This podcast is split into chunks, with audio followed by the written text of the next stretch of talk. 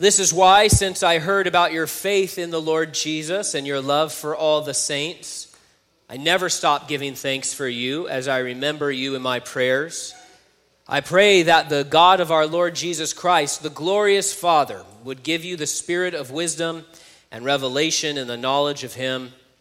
I pray that the eyes of your heart may be enlightened so that you may know what is the hope of His calling, what is the wealth of His glorious inheritance in the saints and what is the immeasurable greatness of his power toward us who believe, according to the mighty working of his strength?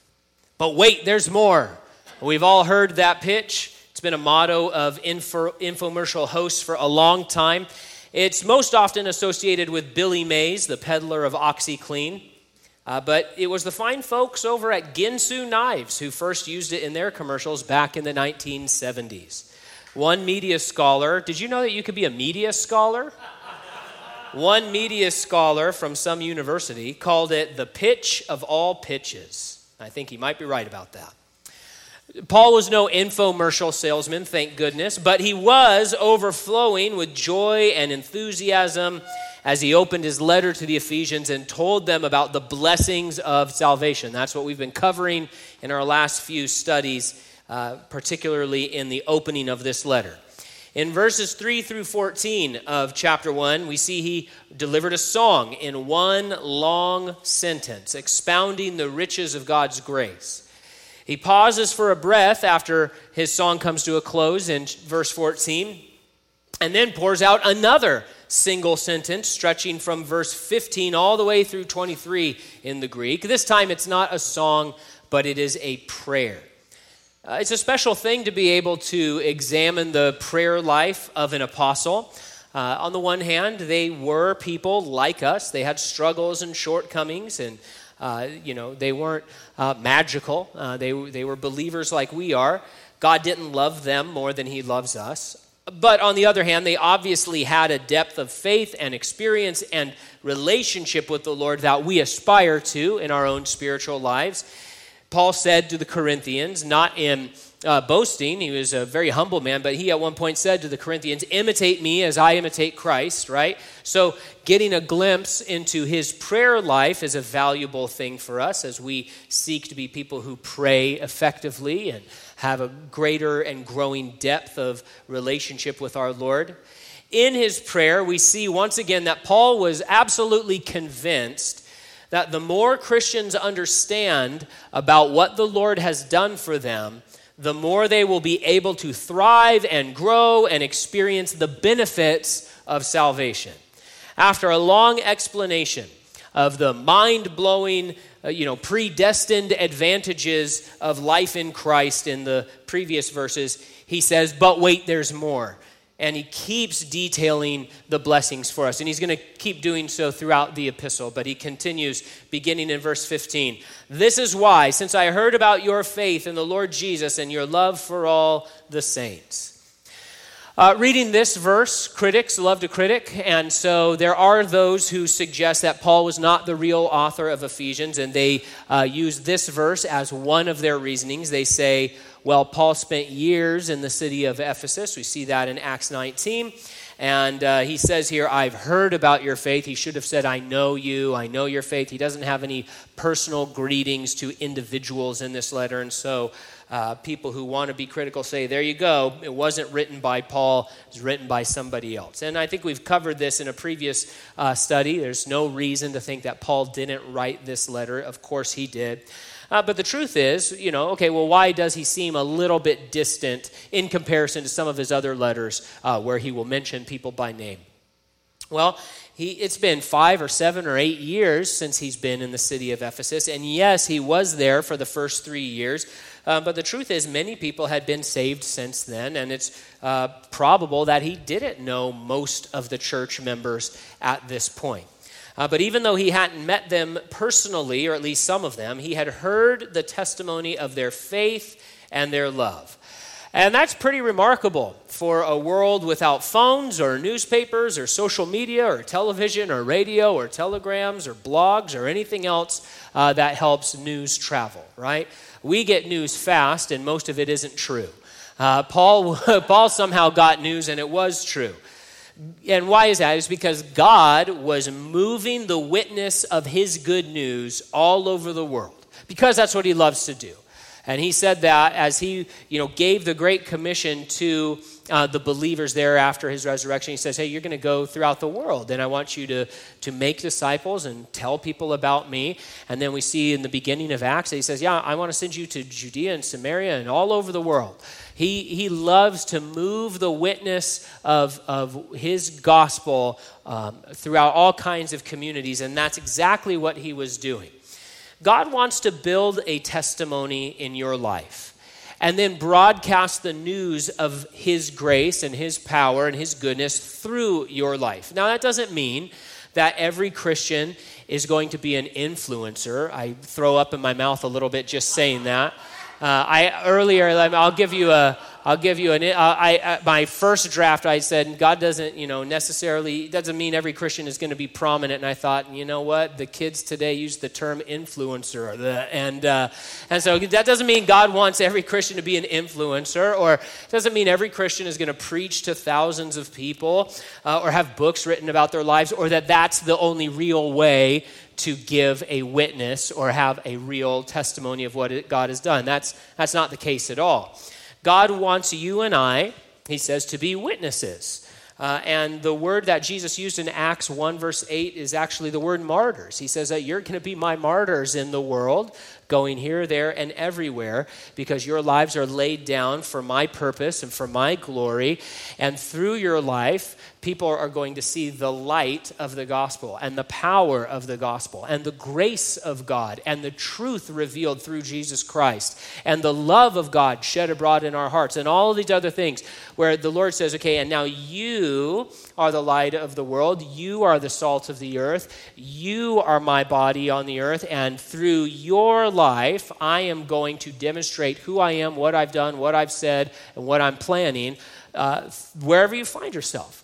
And of course, the Bible says then that the Lord has scattered us into the time and place we find ourselves in so that we can be lights in the dark. And so, God is about building something in your life. He's building a testimony in your life. And maybe that testimony is going to have um, the reach from you know uh, y- y- the front room to your kids room or maybe to your neighbors or whatever but that, that, that doesn't matter even a little bit right?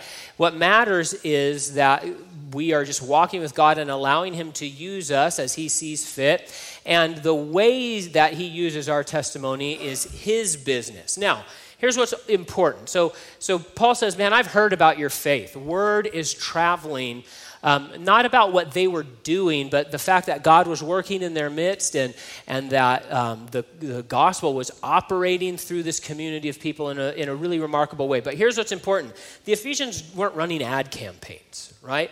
Uh, they didn't go viral uh, in the Roman world for some event or for some stunt. Now, I'm not against a Christian organization doing an ad campaign necessarily. Back uh, whenever the Super Bowl was, I don't follow football, F- February. Let's go with February. Back in February, I remember there was a lot of murmuring for a while because there was those um, dramatic ads from the He Gets Us campaign, and it was the focus of them was Jesus. I don't know anything about He Gets Us or whatever, but people were talking about that, right? So it's not necessarily wrong for a Christian or a church or an organization to, um, to run an ad campaign. But the Ephesians weren't doing that, right? They weren't, um, they didn't open up a, a, a, publishing house to, to get out a bunch of material. I mean, they were just regular people, regular Christians living regular Christian lives. But the regular Christian life was one full of faith in the Lord Jesus and love for all the saints. And Paul says, Man, I'm, I'm hearing it because the Holy Spirit is, is taking the testimony of, of what He's doing in your life and He's spreading it around. And we know that Paul would ask after the churches too that he was involved with and had founded. And so he said, I heard about it. Your regular lives, full of faith in the Lord Jesus and love for all the saints. The term that Paul used for faith is defined by words like constancy and profession, reliance upon Christ, belief, fidelity, conviction. All of these things uh, uh, help describe the faith that we have in Jesus. And it's important that we notice here, Paul's being inspired by the Holy Spirit, he's careful with his words. Their faith was in the Lord Jesus, right? Their faith wasn't in Paul. right?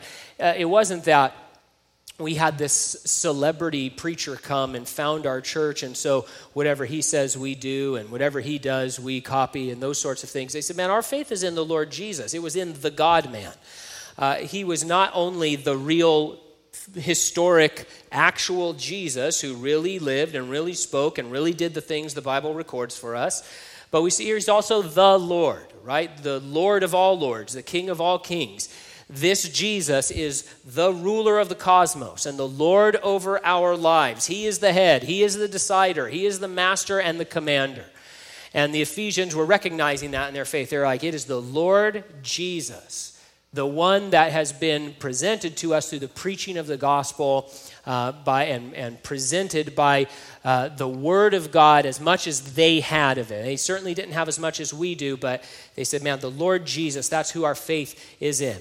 And Paul also heard about their love for all the saints. Now, in this case, Paul was not referencing the brotherly love of Philadelphia. Many of you are familiar with the fact that uh, New Testament Greek has a variety of terms for love, different kinds of loves, and there's nothing wrong with brotherly love.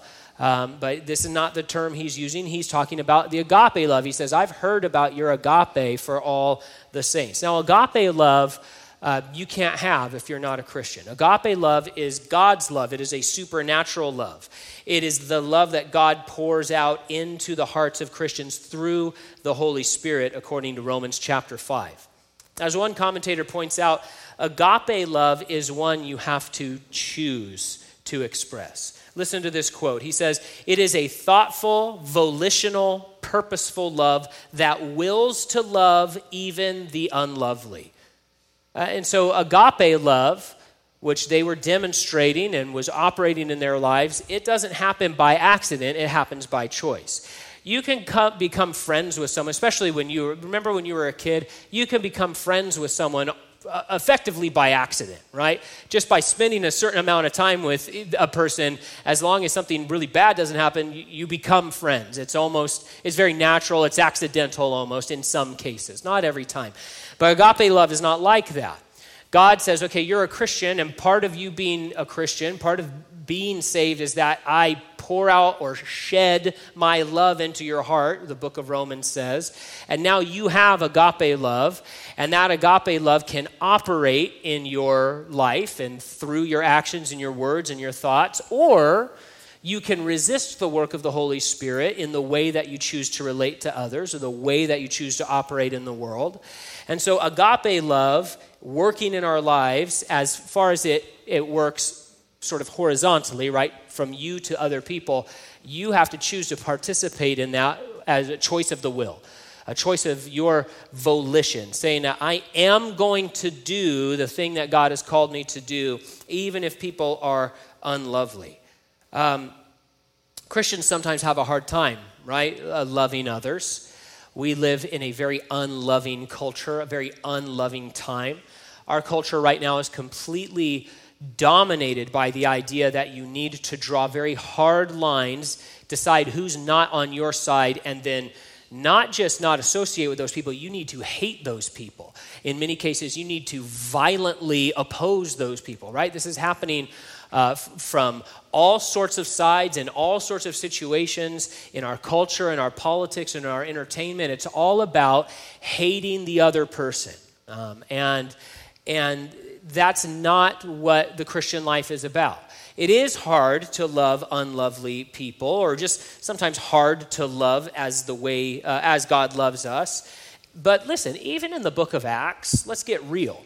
Uh, they didn't always have a real easy time with this either um, the Jewish believers in Jerusalem often struggled to love the Gentile believers, or frankly, even other Jewish believers who were Hellenist in culture, right? You get to that part um, there in the book of Acts, and they come to the leaders of the church in Jerusalem and they say, We got a problem. We're feeding widows. They won't feed our widows because we're Greek in culture. And it was a whole thing. And the whole book of Acts, right? There's this undercurrent of do we really want to include the Gentiles into the church? And a bunch of people are like, yes, obviously the Lord is including the Gentiles in the church. And, and for a long time, there's a bunch of holdouts who say, eh, do we really want to do that? You know, they are Gentiles after all. We don't really, they're unlovely to us. And so uh, we struggle with loving those who are unlovely to us for one reason or another. But we need to remember that we are uh, to God, you know, to a perfect God, there's nobody more unlovely than us, right? And God says, Yeah, but I love you anyway. I loved you first. I loved you way before you loved me. Uh, I, I, even though you, you, you know, uh, are covered and dead in your trespasses and sins, like I, I love you. I want to restore you. I want to bring you to myself and make beauty from the ashes of who you are.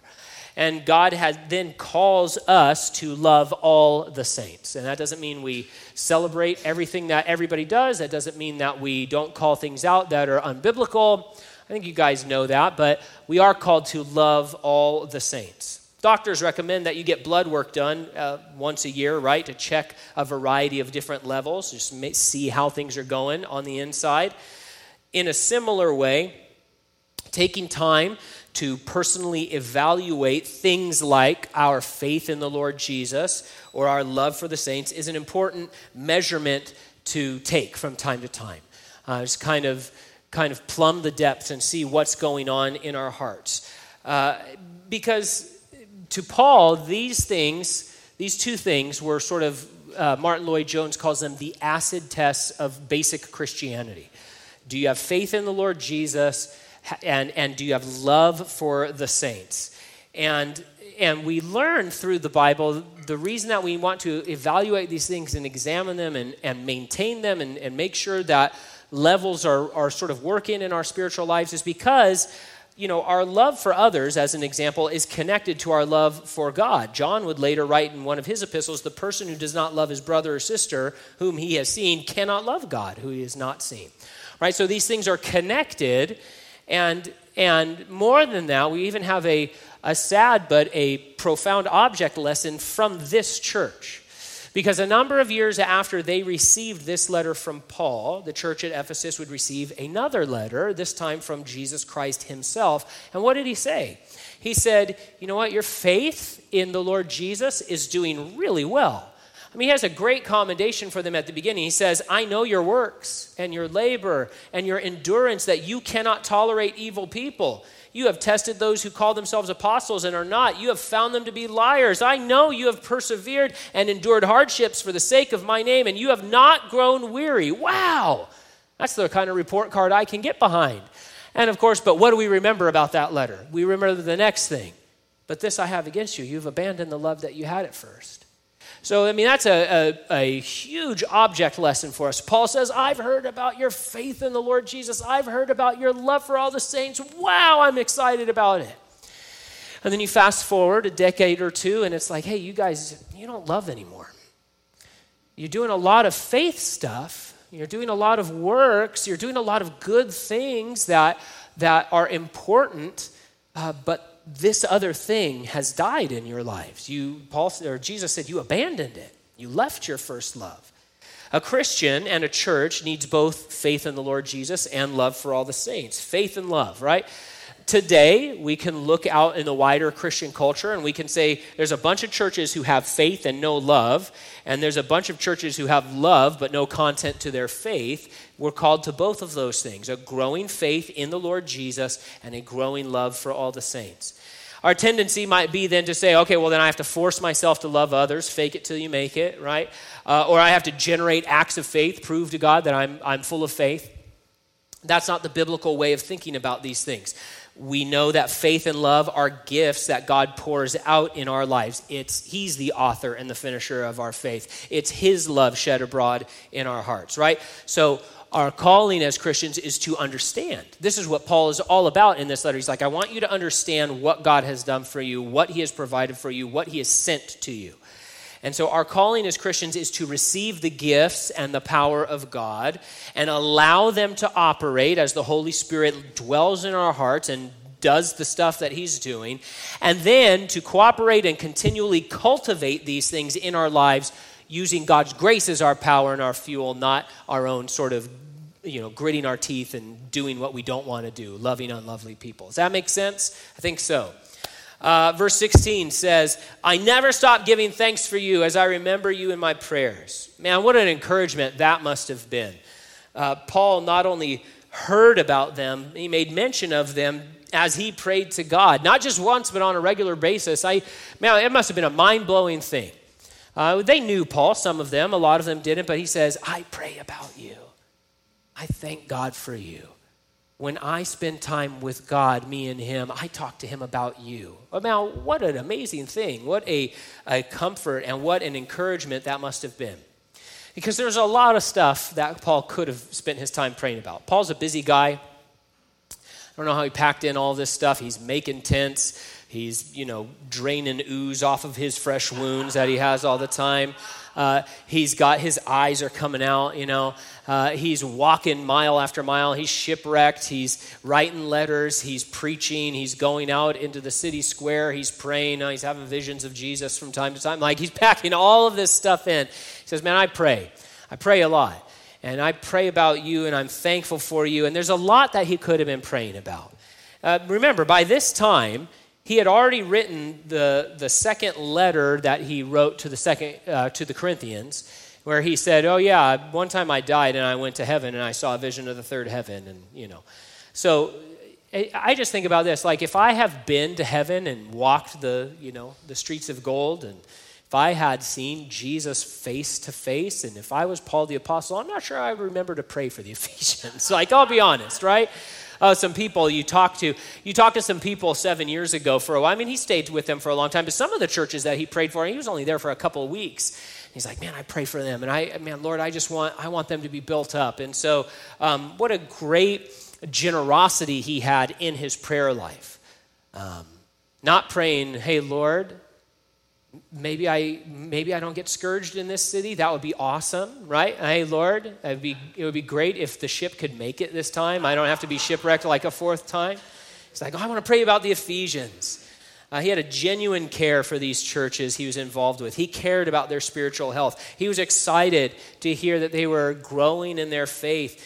The, their spiritual success was something to celebrate in his mind because he understood that we're all one body right? So, again, we're Americans. We're very individualistic. We're very competitive by culture and by nature. Not everybody to the same degree, but we, we're just sort of programmed to think it's me versus everybody. Or it's us doing something. It's the space race. Who's going to get to the moon first? And, and who's going to build something bigger? And who's going to be more important? And who's going to have more views? And, and this is ingrained into our culture uh, and we have to we have to sweep that aside when we come to the church body, right? And when we come into a ministry mindset, Paul was said, man, like what's good for you guys is good for the whole body because we are one body.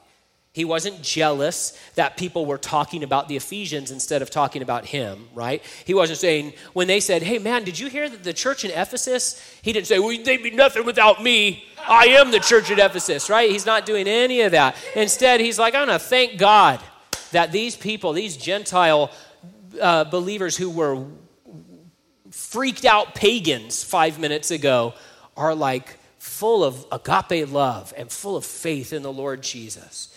On top of that, we see he practiced what he preached. In chapter 6, Paul will command these people and us to pray at all times in the Spirit and for all the saints. And he'll say, hey, pray for me also, right? So he commands them to do that, but he, but he does what he's commanding them to do. He didn't tell them to do something that he wasn't willing to do. And he's a true example of humble, powerful, exercised Christianity for us. Verse 17 I pray that the God of our Lord Jesus Christ, the glorious Father, would give you the spirit of wisdom and revelation and in the knowledge of him. Okay, well, hadn't they already received the Holy Spirit? What's up with that? Uh, Paul was very clear up in verses 13 and 14 of this chapter that they already were sealed with the Holy Spirit. He was the down payment of his, his inheritance. Of course, back in Acts 19, when Paul had first come to the city of Ephesus, he met with some disciples, we're told, and he said, Hey, did you guys receive the Holy Spirit when you believed? They said, Never heard of him. What are you talking about? And he says, Oh, yeah, I mean, let me tell you about it. And he laid hands on them, and they received the Holy Spirit, right? The Spirit came down. So, what is Paul saying here? Do I have to receive him again? What's happening? Scholars debate whether Paul meant the Holy Spirit, capital H, capital S, in this verse, or Spirit with a small s, speaking of the attitude or the tilt of the heart. Um, I'm not a Greek scholar, but it's lacking an article. And so people debate. In general, they believe he's speaking of the Holy Spirit.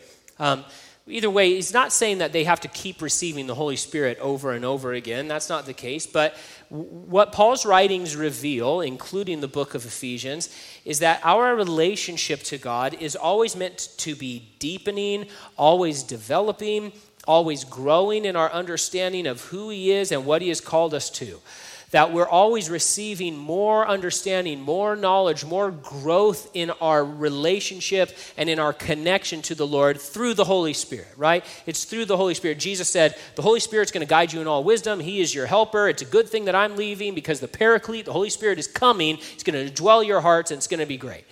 And he's going to operate all of these things in and through your life. And so Paul is saying, man, I, I just, I pray that that operation, that relationship is always developing and deepening and growing more and more. Paul prays that God the Father would give them more wisdom, more revelation, so they could have a greater knowledge of the Lord.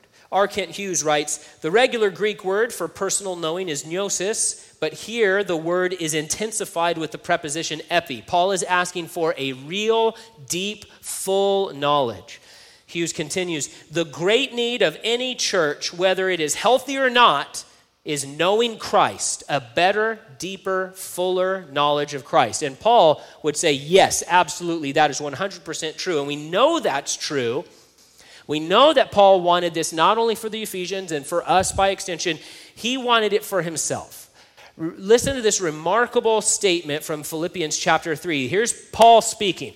He says, My goal is to know him and the power of his resurrection and the fellowship of his sufferings, being conformed to his death. Not that I have already reached the goal or am already perfect, but I make every effort to take hold of the goal of knowing God, of knowing Jesus, because I have also been taken hold of by Christ Jesus, right? So he wasn't saying, Well, I haven't discovered God. I haven't found the truth. I'm trying to get to salvation. He says, No, I have it. Christ Jesus has a hold on me. But man, my goal is to know God more and more, and I have not attained it yet. Man, uh, head exploding emoji, you know, because who's talking? It's Paul.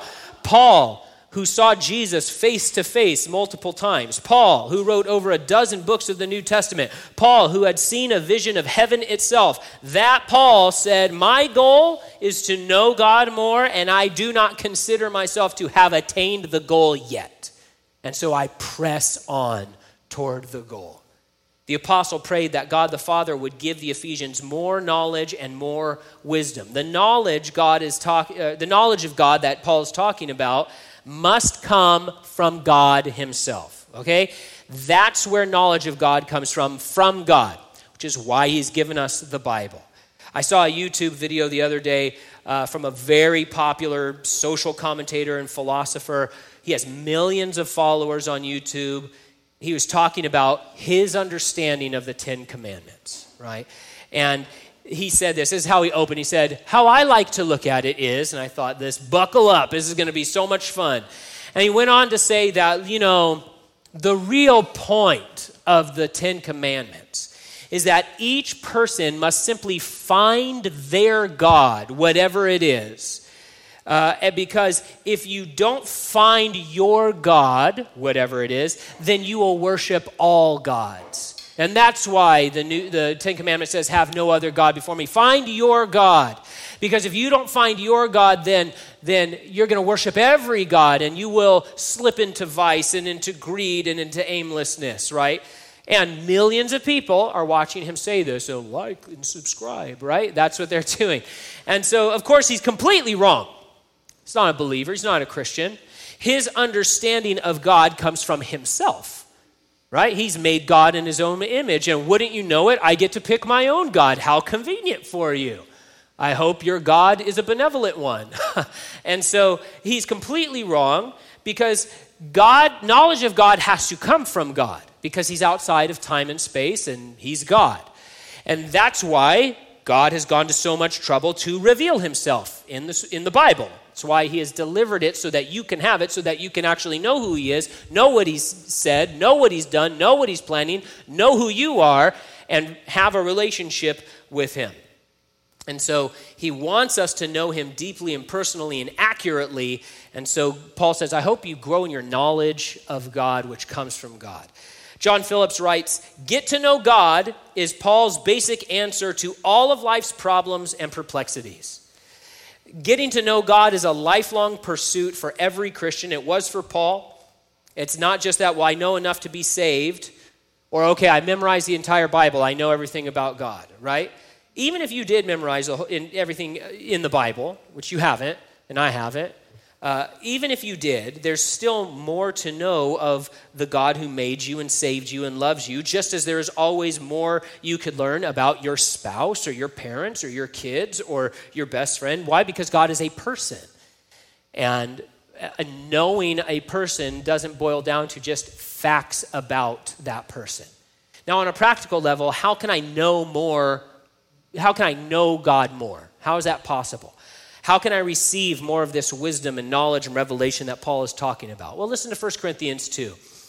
God has revealed these things to us by the Spirit, since the Spirit searches everything, even the depths of God. For who knows a person's thoughts except his Spirit within him? In the same way, no one knows the thoughts of God except the Spirit of God. And so it is uh, cooperation and fellowship with the Holy Spirit that reveals these things to us, where we are able to lay hold of these incredible benefits that God wants to supply to us through His salvation. We fellowship with the Spirit by going to Scripture, which He has inspired and He guides us into. He guides us into that truth. And we also fellowship with the Holy Spirit as we would with a friend because He is our friend and He is indwelling our hearts and He is a person just as Jesus and the Father are. There are clear principles in Scripture that show how to get the wisdom of God that He wants to give. Seek it, ask for it, regularly consider the word that you've already received, right? Good example of that is Daniel in his book. We're told that he was reading what the prophet Jeremiah wrote. I'm sure he had read, read it many, many times before. He probably actually did have it memorized because those guys memorized big sections of Scripture. And we're told that as he considered it one day and prayed and fellowshiped with the Lord, he said, I understood the word of the Lord. It's not because it was the first time he read it, it's because he had a harvest of wisdom. And he was like, oh, 70 years and this captivity is going to be over. Wow. And so there's, there's great instruction on how we fellowship with the Holy Spirit and receive the wisdom and knowledge that God wants us to have.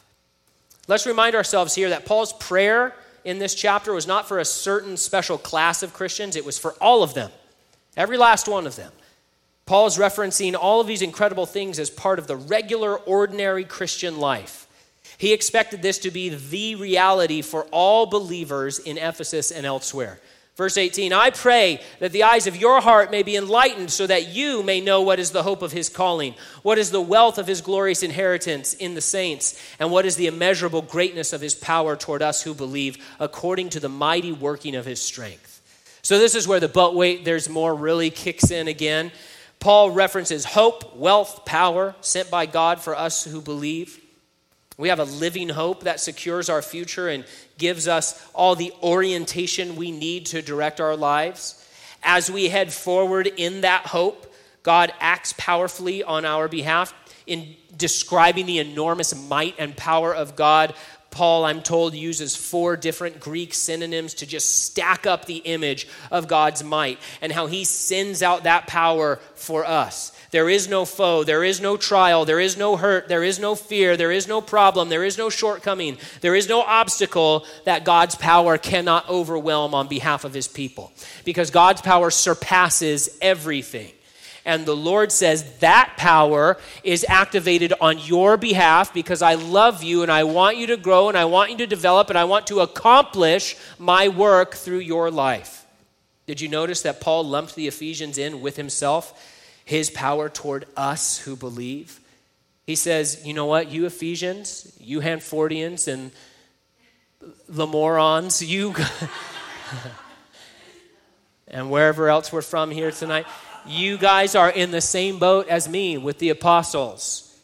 You and I here tonight are objects of God's tender care and powerful work. These things that were true of them are true of us too.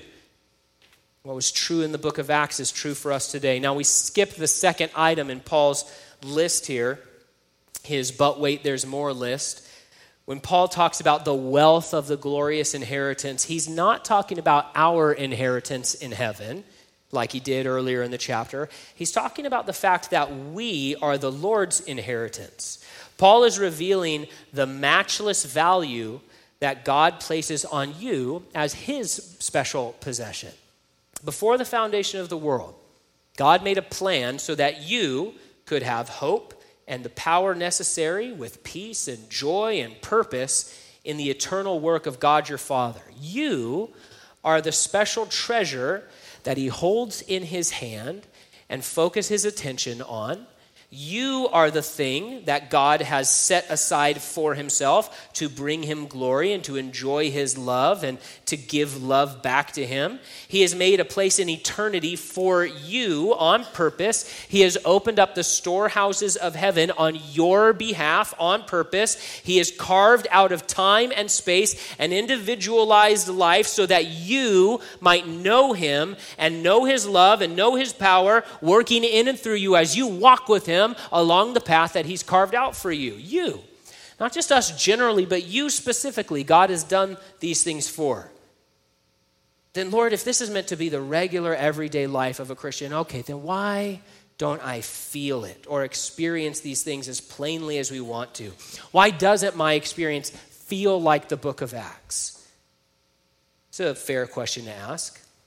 But let's remember, even Paul himself said, hey, listen, I live to know God and his power, and I haven't fully attained it yet. And so I reach forward pursuing that prize. And he went on to say, Let all who are mature think this way in the book of Philippians. Now, right now, it's true. We only know in part. One day we'll know fully. Right now, we see it as in a reflection in the mirror, but one day face to face with the Lord who loves us. But meanwhile, Paul says, okay, the answer to experiencing more of the power of God and the fellowship of God is to know what God has done for you. He says, This is what I pray for you. Not that you accomplish more things, but that you grow in your knowledge of, of what God has done on your behalf. And as we walk with God, we discover more and more of who He is and what He's done and as these truths take root in our hearts, our faith grows and our faith produces love. Paul told the Ephesians, That's what's happening in your lives, and I'm so excited about it, and I pray that it keeps happening more and more. And now let me talk to you more about how this Christian life works in a nuts and bolts sense in the rest of the letter. He didn't talk to them about doing more events or hitting certain quotas. He didn't talk to them about metrics of influence or anything like that. In this prayer, he congratulated his readers for displaying precisely the quality that he will urge them later in the letter to cultivate in the Lord's power. He said that these things are true now. They are true. It is, he says. And so, understand more of that truth, he says, and cooperate with God in his desire to expand your experience of your salvation. And toward that end, Paul was excited because these young Christians in Ephesus were walking in faith, they were living in love. Elsewhere, Paul would say to the Galatians, In Christ Jesus, what matters is faith working through love. Galatians 5 6. But we know that at some point the Ephesians stopped experiencing a significant aspect of their Christianity. They left their first love, they abandoned it. The blessings of the Christian faith have been given, but they're not a given in our lives, right? We talk about things that's a given the blessings and power of God in our experience are not a given if we don't cooperate with Him, if we don't receive them, if we don't say, Yes, Lord, I believe, and so now I orient my life toward you and toward where you're leading me to go so that I can experience all and, and enjoy all that you want to give. And so, if we don't actively walk in our salvation, then we're going to miss out on the experience that God wants us to enjoy. So the way forward is to know God, to pursue Him, and along the way, enjoy more and more of the salvation that He has provided. Because we can wait day by day, there's always more.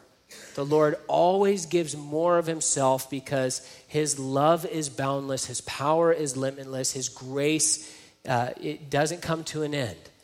And so as we live out these lives, we want to experience more of what the Lord has provided for us. And the way forward is to know our God and walk with him.